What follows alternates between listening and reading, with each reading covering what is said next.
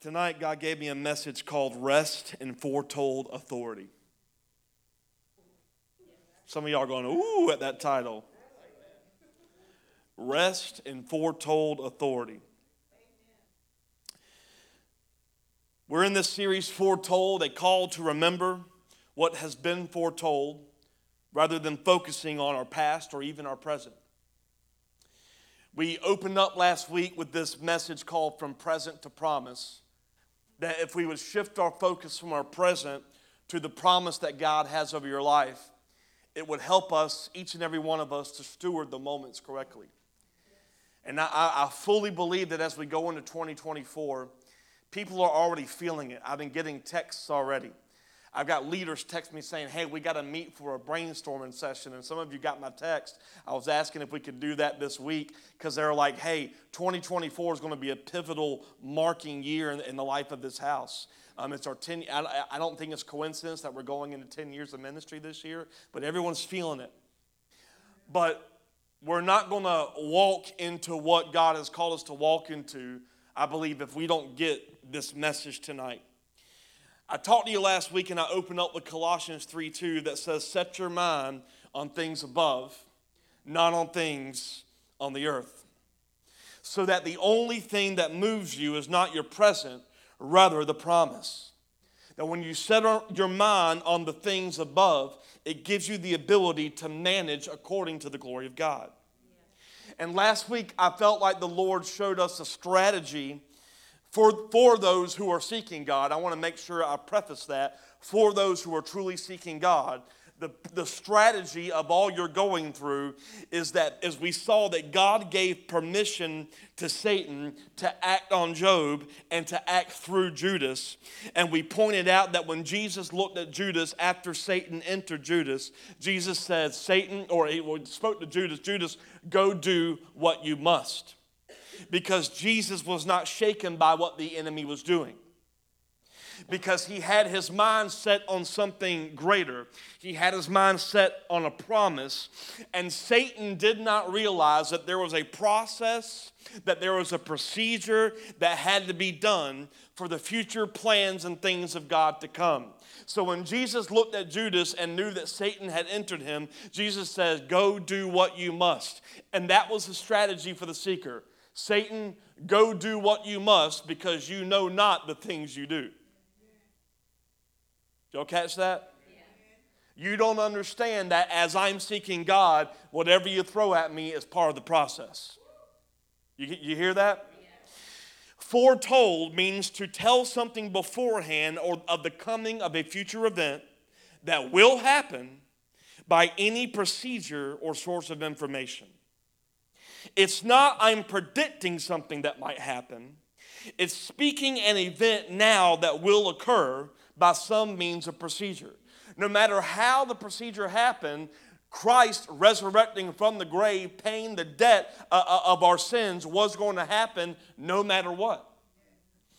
The procedure is a means of what the Father says, I have got to do some things in order for something to take place.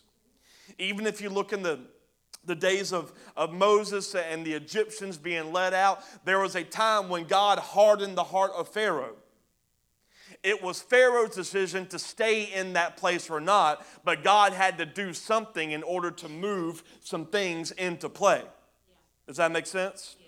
People always doubt do we have free will? We have free will, but God loves to interrupt it to get us in His. You hear that? There we go. Now y'all waking up. It is an announcement of not something that might come, but something that will come. And the question for the believer is what will we do with this information? And the church has been taught to speak against the enemy, which we should. But if we are settled in our spirit, seeking God, the best way to fight is to simply stay seated, knowing who our victory is, and not be moved. Knowing that a process is in place that the devil Satan is not aware of. I was listening to a, a, fellow preacher today that someone gave me a message from. He's in Savannah, learning the, to know this guy and, and kind of his way. And, and I was listening to a message, and he says something I never, I never heard. If you want to know the name of the preacher, his name is Gene Hall. And um, I was just listening to the message, and he said, It's funny how in the garden Satan was a serpent, but in Revelation he grew into a dragon. Because we fed him. I heard that and I thought, wow. He only had so much authority in the garden. And he gained it by us relenting to him. When we should be a people that are so focused on God that any effort of the enemy is not fed. And you know what the enemy thrives on? Fear. He thrives on things that we are places that we should be seated in Him. The enemy thrives on when we get seated on His things. Many are so consumed in what's happening all around us that our eyes have shifted from the promise to the present. And when you do that, promise that has been foretold goes on pause because we spend more time trying to prevent what we fear rather than be seated in what's to come. To be seated means simply to be in rest. You hear this? To be seated means to be in rest. When the people of God were delivered from slavery out of Egypt, they were simply going through a process to walk into a promise. Literally, a what? A promised land. Well, the land promised to Abraham was the land of Canaan. Canaan in the Hebrew, Menua, actually simply means this the resting place. What was the promise? I'm taking you into a place of rest. Jesus actually promised the same thing to us in Matthew 11 28. Jesus says, Come to me, all you who are weary and carry heavy burdens, and I will give you what? Rest. The promise has always been the same. You are so busy in the midst of this life that you do not have rest. And if you will come to me, the dwelling place of the Almighty, the promised environment and the promised reality that you get to walk into is rest. Rest, being seated in a reality that flows from a right relationship with God. Rest is being seated in a reality that flows from right relationship with God. In other words, when you are at rest, anything that comes your way that tries to shake you fails. Because you know where you're seated and you choose to dwell in that reality and not be moved by a temporary reality. Right? And when you are seated in rest, peace of who you are and whose you are, you actually get in proper position to operate in the authority that is placed over your life. And many of us are not walking in a proper authority that you have been called into because when storms of life come, you question who you are and you question who you belong to. Luke 10 19 says, Look, I have given you authority over all the power of the enemy. And you can walk among snakes, and you can walk among scorpions and crush them. Nothing will injure you.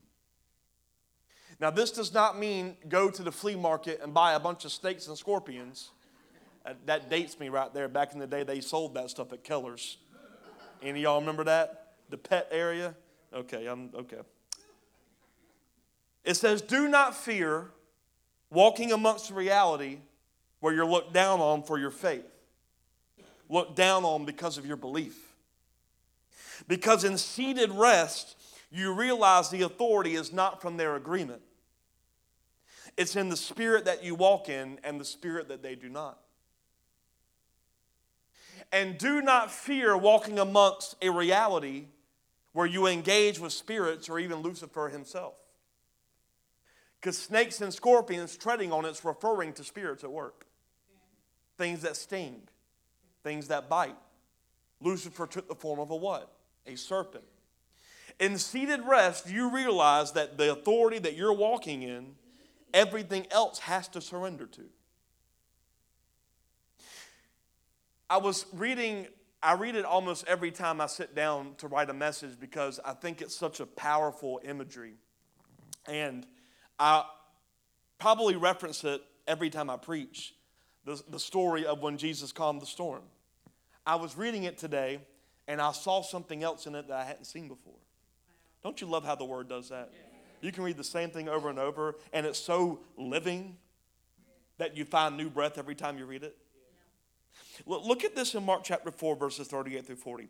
Jesus was sleeping at the back of the boat with his head on a cushion. The disciples woke him up, shouting, Teacher, don't you care that we're going to drown? But when Jesus woke up, he rebuked the wind and said to the waves, Silence and be still. And suddenly the wind stopped, and there was a great calm. And then he asked them, Why are you afraid? Do you still have no faith?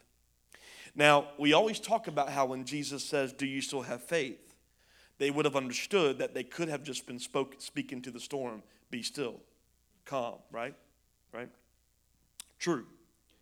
But what I want you to notice is that in order for him to point out their lack of faith, it had to be compared to his faith, which looked like what? Rest. It wasn't speaking to the storm is that it was that the storm did not wake him from rest. If all of them would have been in rest, storms would not have had permission to move them to restlessness.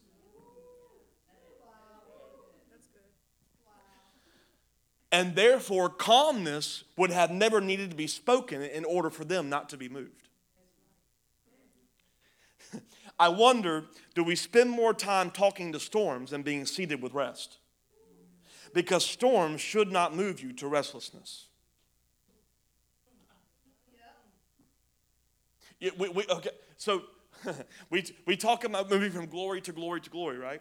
So, what if, what, what if there was a glory the bride was in years ago where we were learning to speak to our situations? But a new form of glory is being so seated that we're not waking up to even have to speak.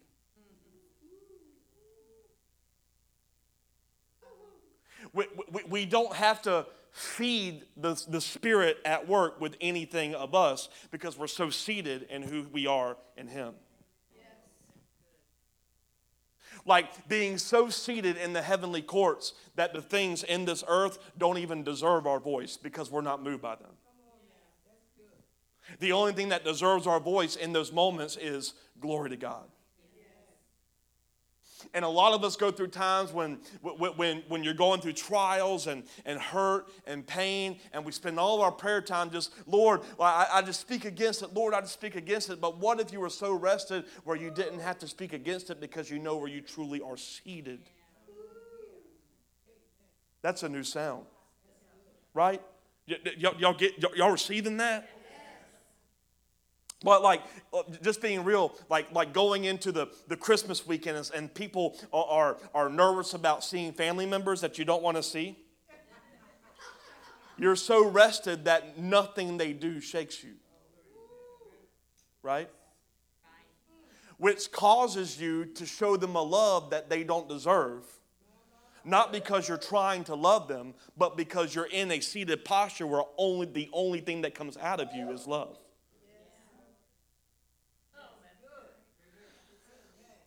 When Jesus was talking to his 72 disciples, they, they, they, were like amazed. They were like, wow, like we're speaking the things and they obey us. They said, even the demons obey us when we use your name.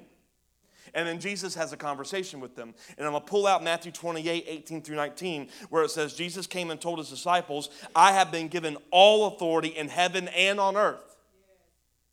Therefore, go and make disciples of all the nations by the way, if you ever wonder why we have the authority to judge the angels, we were given the authority in earth and in heaven. That's, that's, the, that's the connector, okay?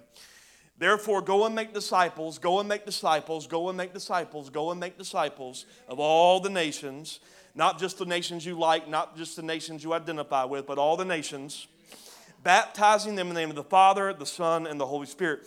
He says, now, Jesus looks at them and he says, Do not rejoice in the fact that the spirits obey you.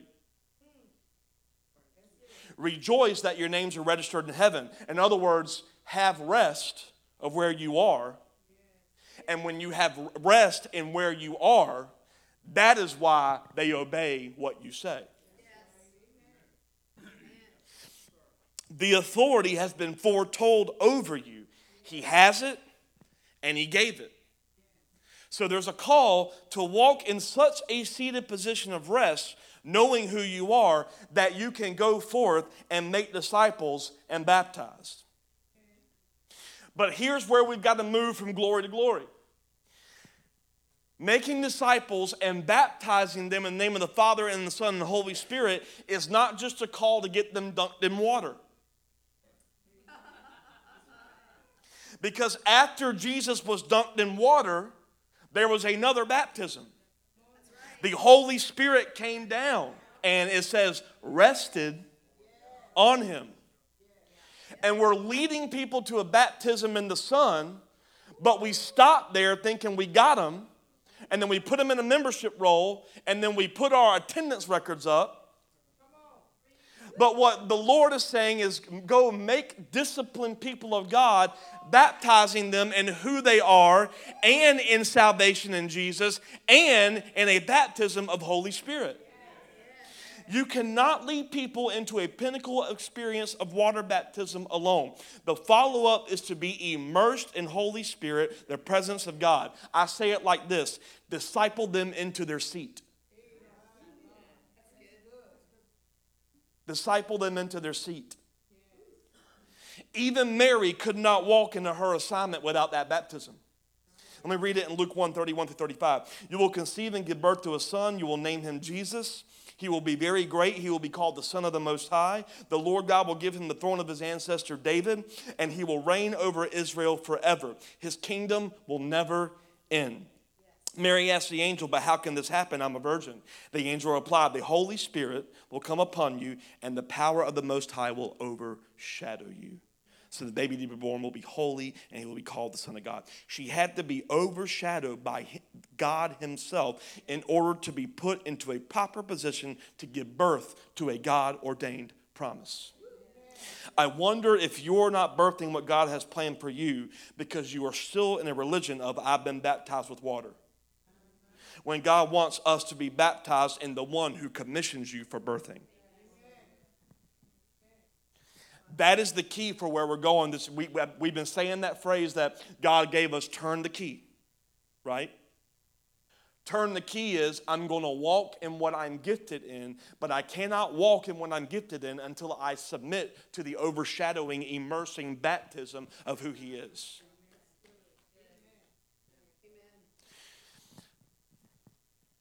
Why did Jesus say it was better for him to go? So that his authority could be transferred to disciple makers. Why can he give authority to his believers? I've been reading it every week. I'm going to read it again because scripture just never gets old to me. Isaiah 9, 6 through 7. A child is born to us, a son is given. The government will be on his, it will rest on his shoulders. He will be called Wonderful Counselor, Mighty God, Everlasting Father, Prince of Peace. His government and its peace will never end. He will rule with fairness and justice from the throne of his ancestor David for all eternity. The passionate commitment of the Lord of heaven's armies will make this happen. It says that the government rested on his shoulders. The reason his government will never end is because there will always be a remnant of people who are willing to submit their lives to walking in his government. And the way to influence a culture to receive the name of Jesus, y'all hear that? Influencing a, a culture. Not trying to market a culture to get in here, but influence it to where their only response is gathering together with believers, right? The way to influence the culture is to live according to his kingdom, to live according to a government that doesn't make sense to them so that when they see this no sense government working in your life, your testimony of his government and your testimony of his way causes them to join us in a posture of we are so seated that we actually tread on snakes and scorpions, spirits that come against us. It, we will, they will overcome by the blood of the Lamb and the word of our testimony. Can I say that we have missed the point of testimony because the only testimony we like to talk about is the day you got saved? That's a great testimony. But, but, but what about the testimony of I believed in my healing and it happened? What about the testimony of I was going through this horrible time and I should have done this and I should have done that, but I rested in his ways instead of my ways and it worked? And that testimony caused them to go, oh, there is a better way. That better way is the government that rested on his shoulders. What is the government of God? It is his ways.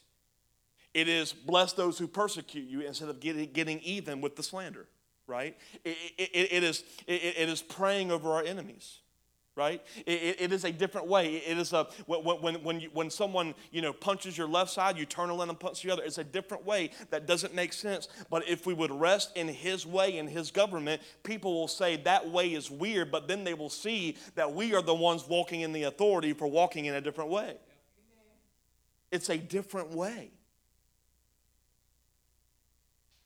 It, it, it's a different way of no longer coming here to get a word, no longer coming here to get a good experience. We intentionally changed the name years ago from worship experience to worship gathering because you shouldn't be coming here hoping you will experience something. The posture should be we're gathering together because we're in the presence of God, not hoping that the presence will be here, but having the understanding that His presence is everywhere. And if we would come into agreement with that reality, then we would walk into a seated position of experiencing that reality. Here's the truth God is everywhere.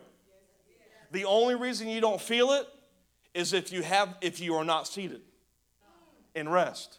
It's not invite the presence. It's you choose to live in that dimension. And that's what we do together as a church family is we come together in agreement that we no longer want to stay in a dimension of this world but that we would literally live in a dimension of heaven on earth that is thy kingdom come thy, thy government will come on the earth as it is in heaven not when you die physically, but when you die spiritually and resurrect spiritually. Is this okay? So I say all this that we must be at rest, seated in foretold authority. And you must be wondering why do we keep talking about this foretold authority when it comes to this Christmas season? I'm going to read out of Matthew chapter 2. And believe it or not, I'm not too far away from being done. I think that was one of the biggest struggles of me is why is this message so short? But I feel like what I'm bringing tonight is just simply what we need. Do y'all feel that? Are you in agreement with that? Okay, if you're not, you're wrong. Um, Matthew chapter 2, verses 1 through 2. It says, Jesus was born in Bethlehem in Judea during the reign of King Herod. About that time, some wise men from eastern lands arrived in Jerusalem asking, Where is the newborn king of the Jews? There's so much in that. It's funny, they're calling this newborn the king. To the king. Before we go, this wasn't in my notes, but before we go any further, there's a lot of kings in your life that you need to declare who is your true king. Let that be your prayer leaving tonight, waking up in the morning. because the king that you're answering to now, his government is not real, it's false. The king you're submitting to of the world is the true government. We saw his star as it rose, and we have come to worship him. Now, tonight, we're not going to be talking about the wise men from the east or the star or you know when Jesus was born or how old he was and all that stuff that I usually talk about. Tonight, I want to actually focus on King Herod. King Herod was known as Herod the Great. That's actually, if you look in history, the one known as Herod the Great. That's how you can kind of figure out the time frame of when Jesus was born. It was during his reign. Well, the king known as Herod the Great was called great because, in many ways, he was great. He was a great ruler, he was a great builder. Matter of fact, he, he was trying to uh, kind of get the Jews to kind of buy into him, so he built and improved the temple. Did you know that? He, he, was, he, he was an administrator. He actually did really good in famine relief. He was very loyal to what he figured uh, for his people. but he was also very great in his cruelty. He was obsessed with the position, obsessed with his authority. So when he heard the prophecies of a coming king, he didn't exactly feel at rest. Like the, the, the prophecies in Zechariah 9 9. Rejoice, O people of Zion. Shout in triumph, O people of Jerusalem. Look, your king is coming to you. He is righteous and victorious, yet he is humble, riding on a donkey, riding on a donkey's colt. Amen. Amazing how accurate the prophet is, isn't he? Or, and you can just leave that up, or like hearing the prophecies of Isaiah that the government will be on his shoulders, that his government will never end. This is not exactly the thing a Herod the Great wanted to hear. You can imagine that fear crept in Herod because his authority was threatened. Now, watch this in verse 3. It says that King Herod was deeply disturbed when he heard this, as was everyone in Jerusalem. He was constantly on guard against any threat to his rule. So he and all of Jerusalem were on edge. A rival king was prophesied to be born. Herod didn't like it, and Jerusalem's on edge because they scared of what Herod gonna do. But I say if their faith was seated, there would be nothing to fear, only what to look forward to. Y'all hear that? If our faith is seated, if we are seated in rest, there would be nothing to fear, only something to look forward to. And yet, believers are more shaken by government elections and decisions than non believers. Where's your faith? Do you think God is judging the times based off of a democratic government that He never ordained to be? His government's kingdom, not, democ- not democratic, not liberal, not, you know, any of the other, you know, all these other archies and all the stuff. It's kingdom. That is the perfect way. If you read the scripture, when they put King Saul in as king, what God actually wanted was there to be no earthly king. And they're like, well, we need somebody. You don't know what you're doing, God. And look what happened with King Saul. The best way was simply to walk the earth and let me rule you. That was all he wanted. And we're putting faith in all these man made things.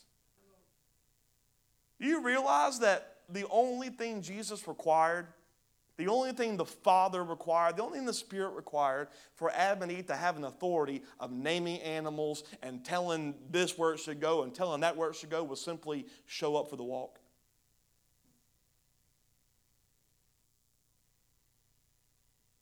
Show up for the walk.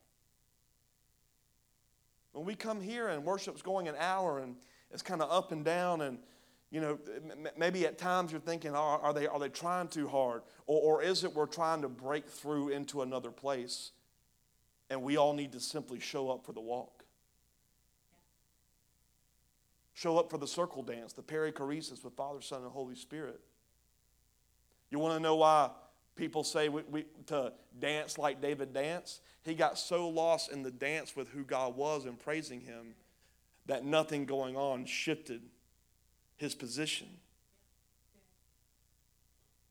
And it was probably dance that wasn't great,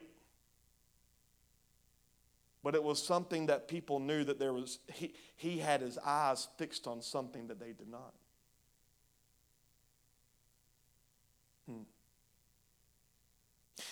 It says in verse 4 that Herod called a meeting of the leading priests and teachers of religious law and asked, Where is this Messiah supposed to be born?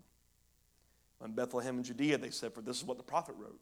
It's kind of funny. They're like, You know the prophecy, it's in there. Just read it. And you, O Bethlehem, in the land of Judah, are not least among the ruling cities of Judah. For a ruler will come from you who will be the shepherd for my people Israel. Then Herod called for a private meeting with the wise men, and he learned from them the time when the star first appeared. And then he told them, Go to Bethlehem and search carefully for the child. When you find him, come back and tell me. I want to go worship him. Y'all know that's not what he wanted to do. Well, after this interview, the wise men went their way, and the star seen in the east guided them to Bethlehem. It went ahead of them and stopped over the place where the child was. When they saw the star, they were filled with joy. They entered the house and saw the child with his mother Mary, and they bowed down and worshiped him. That's amazing. The, the, the, I love the idea that the Spirit of God will confound the wise because the wise men here are confounded. They're totally submitting to this newborn infant.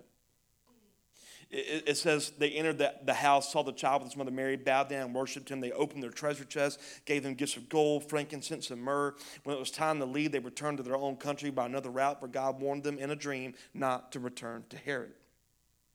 After the wise men were gone, an angel of the Lord appeared to Joseph in a dream. Get up and flee to Egypt with the child and his mother. The angel said, Stay there until I tell you to return, because Herod is going to search for the child to kill him. That night, Joseph left for Egypt with the child and Mary, and his mother. They stayed there until Herod's death. This fulfilled what the Lord has spoken to the prophet I called my son out of Egypt. Herod was furious when he realized that the wise men had outwitted him. He sent soldiers on a massacre to kill all the boys in and around Bethlehem who were two years old and under, based on the wise men's report of the star's first appearance.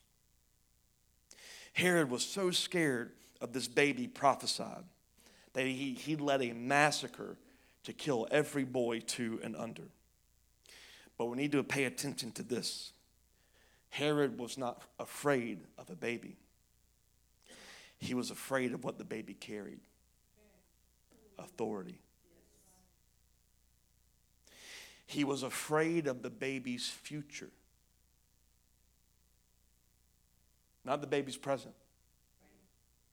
And there is something in you that you have not even seen that threatens the authority of Lucifer in this region. And he will try and destroy anything he can to prevent that future. That is why we should not be regarding each other according to our misses, according to our falls, according to the things that so easily offend. You know what we should regard each other? There is a future in you. And I'm willing to lock arms when you get it wrong because I am obsessed with your future. You need to know that the assignment on your, and I want everyone to hear this. The, I'm not, this is not a generalized one or two. Every single person, I want you to hear this.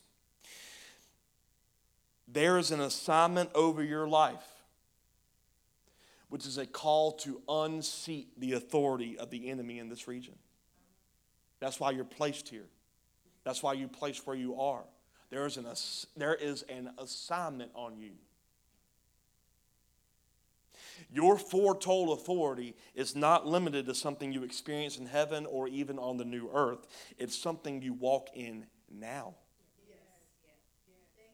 But you won't see that come to play until you are so at rest that when he shows you the vision, you don't get scared of it. You start walking into it. We don't know much about Moses' mom, but we know what she carried. We don't know much about Mary, but we know what she carried. And we need to start regarding each other based off of what? What we carry. The vision of this house is to see people come alive in Christ. Christ. Not the last name of Jesus, but Christ being a mark of one who is anointed when he says, I'm going to multiply myself in the earth, you know what he was doing? He, what, he wasn't saying, let me create more Jesuses. He says, let, let me spread Christ. And when you walk in Christ or the anointing, it says that anointing will break the yoke over your life.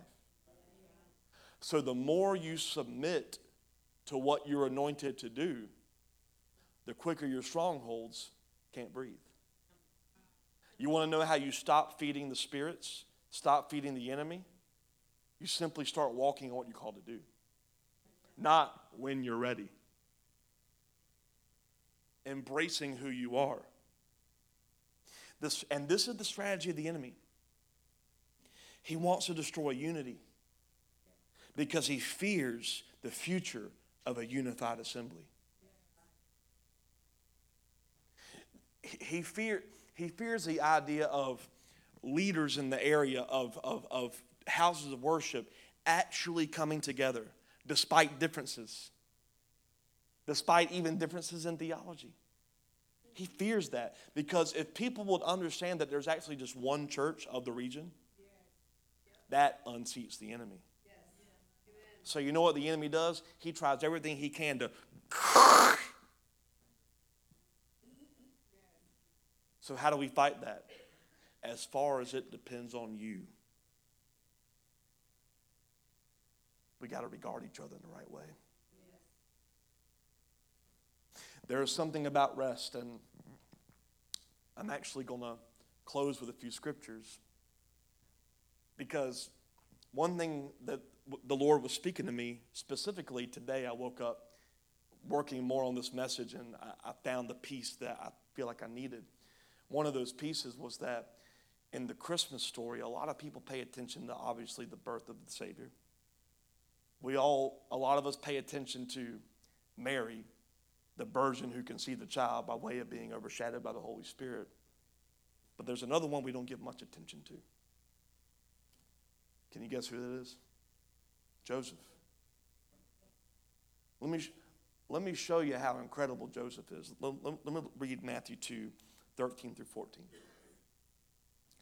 After the wise men were gone, the angel of the Lord appeared to Joseph, not Mary, Joseph, in a dream. Get up. Did you catch that? Why did he say get up? Because he was at rest. Get up. Flee to Egypt with the child and his mother, the angel said. Stay there until I tell you to return, because Herod is going to search for the child to kill him. So that night, Joseph left for Egypt with the child and the Mary, his mother. Look at verse 19 through 20. When Herod died, an angel of the Lord appeared in a dream to Joseph. Look what he says Get up. The angel said, Take the child and his mother back to the land of Israel, because those who were trying to kill the child are dead. Did you notice that it wasn't Mary that God spoke to? In fact, after getting pregnant and then visiting Elizabeth, we don't really see much more conversations with Mary, but it's shifted to Joseph. And each time God speaks to Joseph through an angel, he's saying, Get up. Because Joseph was the covering of that household that helped them to be seated in rest. And Even so much, the last two verses I'm reading tonight in 22 and 23, it says, But when he learned that the new ruler of Judea was Herod's son Archelaus, he was afraid to go there. How many of, how many of you know what's to come and you're afraid of it? it it's, it's, hear me out. Not necessarily a bad thing. Because watch this. Then, after being warned in a dream, he left for the region of Galilee. So the family went and lived in a town called Nazareth. This fulfilled what the prophet said he will be called a Nazarene. I want you to notice this. He feared what he was walking into. But he didn't stop walking into it until then the Lord spoke to him in a dream. So, in other words, he was told to go to Judea. And even though he was scared of what Judea had, he did not waver from walking there until the Lord told him not to. Why? He was seated. You know, the thing about Archelaus was that he was worse than his father. He was cruel to the max. Nothing about Judea at that time would have made Joseph look at his wife and newborn baby and say, hey, let's go to Judea. But he was so seated in the promise of God. He was so seated in this crazy idea that the baby he was fathering was the Savior of the world. He was so seated in all of these fleshly if, ands, maybes, and crazies that he just kept going.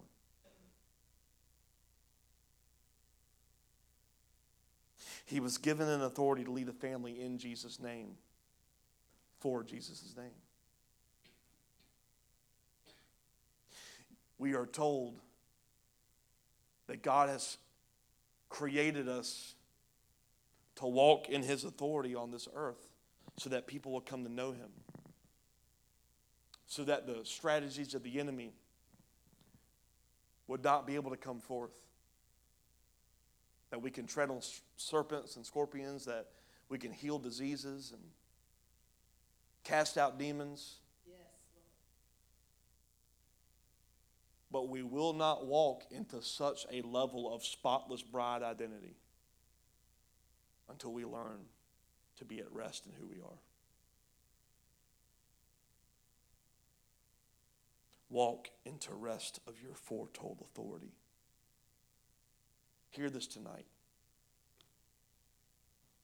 His way is so good that if you will be seated, no matter how big the storms are, it won't move you. That is not dependent on where is God in the middle of my mess. It's dependent on you understanding where you are in the middle of the mess. We pray too often, God, please remove me. Which tells me that your reality is still in the midst. Because where I'm seated, it's above the storms, it's above the issues. So it's not, God, will you move me? Because where I am, I cannot be moved. I'm seated. Life is understanding as believers of how to walk in the reality of heaven, not just in the rainbows and the flowers and the streets of gold and angels singing, but are you in a reality of heaven when hell breaks loose in your life?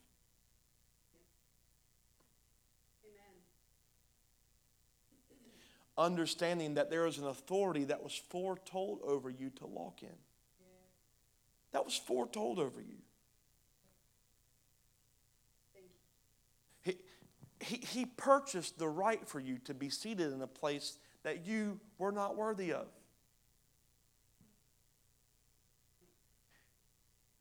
And he looks at his disciples even before he conquered death, hell, and the grave. And he's telling them, just by walking with me now, you were already seated in such a degree where demons have to flee and tremble because you walk in my name. You catch that? Think about how much religion has, religion has perverted the gospel of the kingdom. We think that in order to be saved, we have to say a certain prayer. We think that in order to be saved, we have to make sure we get this, this right, and that right. And you know what salvation simply is? Showing up for the walk and saying yes. Yes. Amen.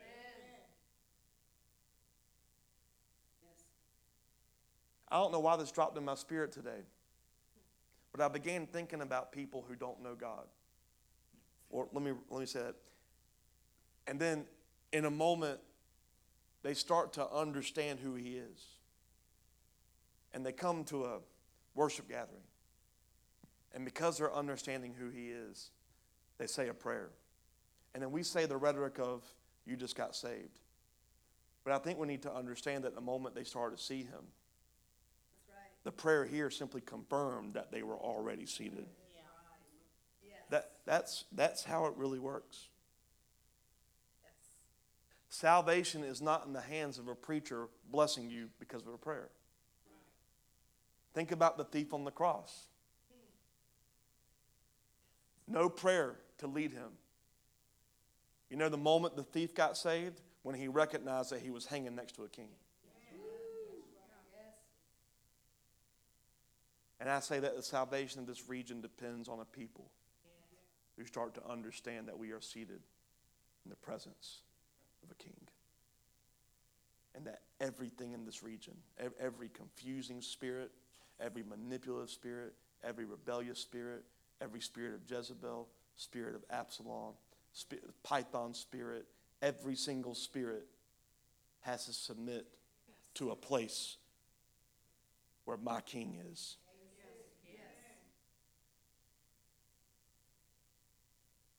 Walk in foretold authority walk in the reality that our reality is Messiah reigns. We walk in that, that's when this region shifts. Amen. Let's stand. Let's give God praise tonight. He is so, so good.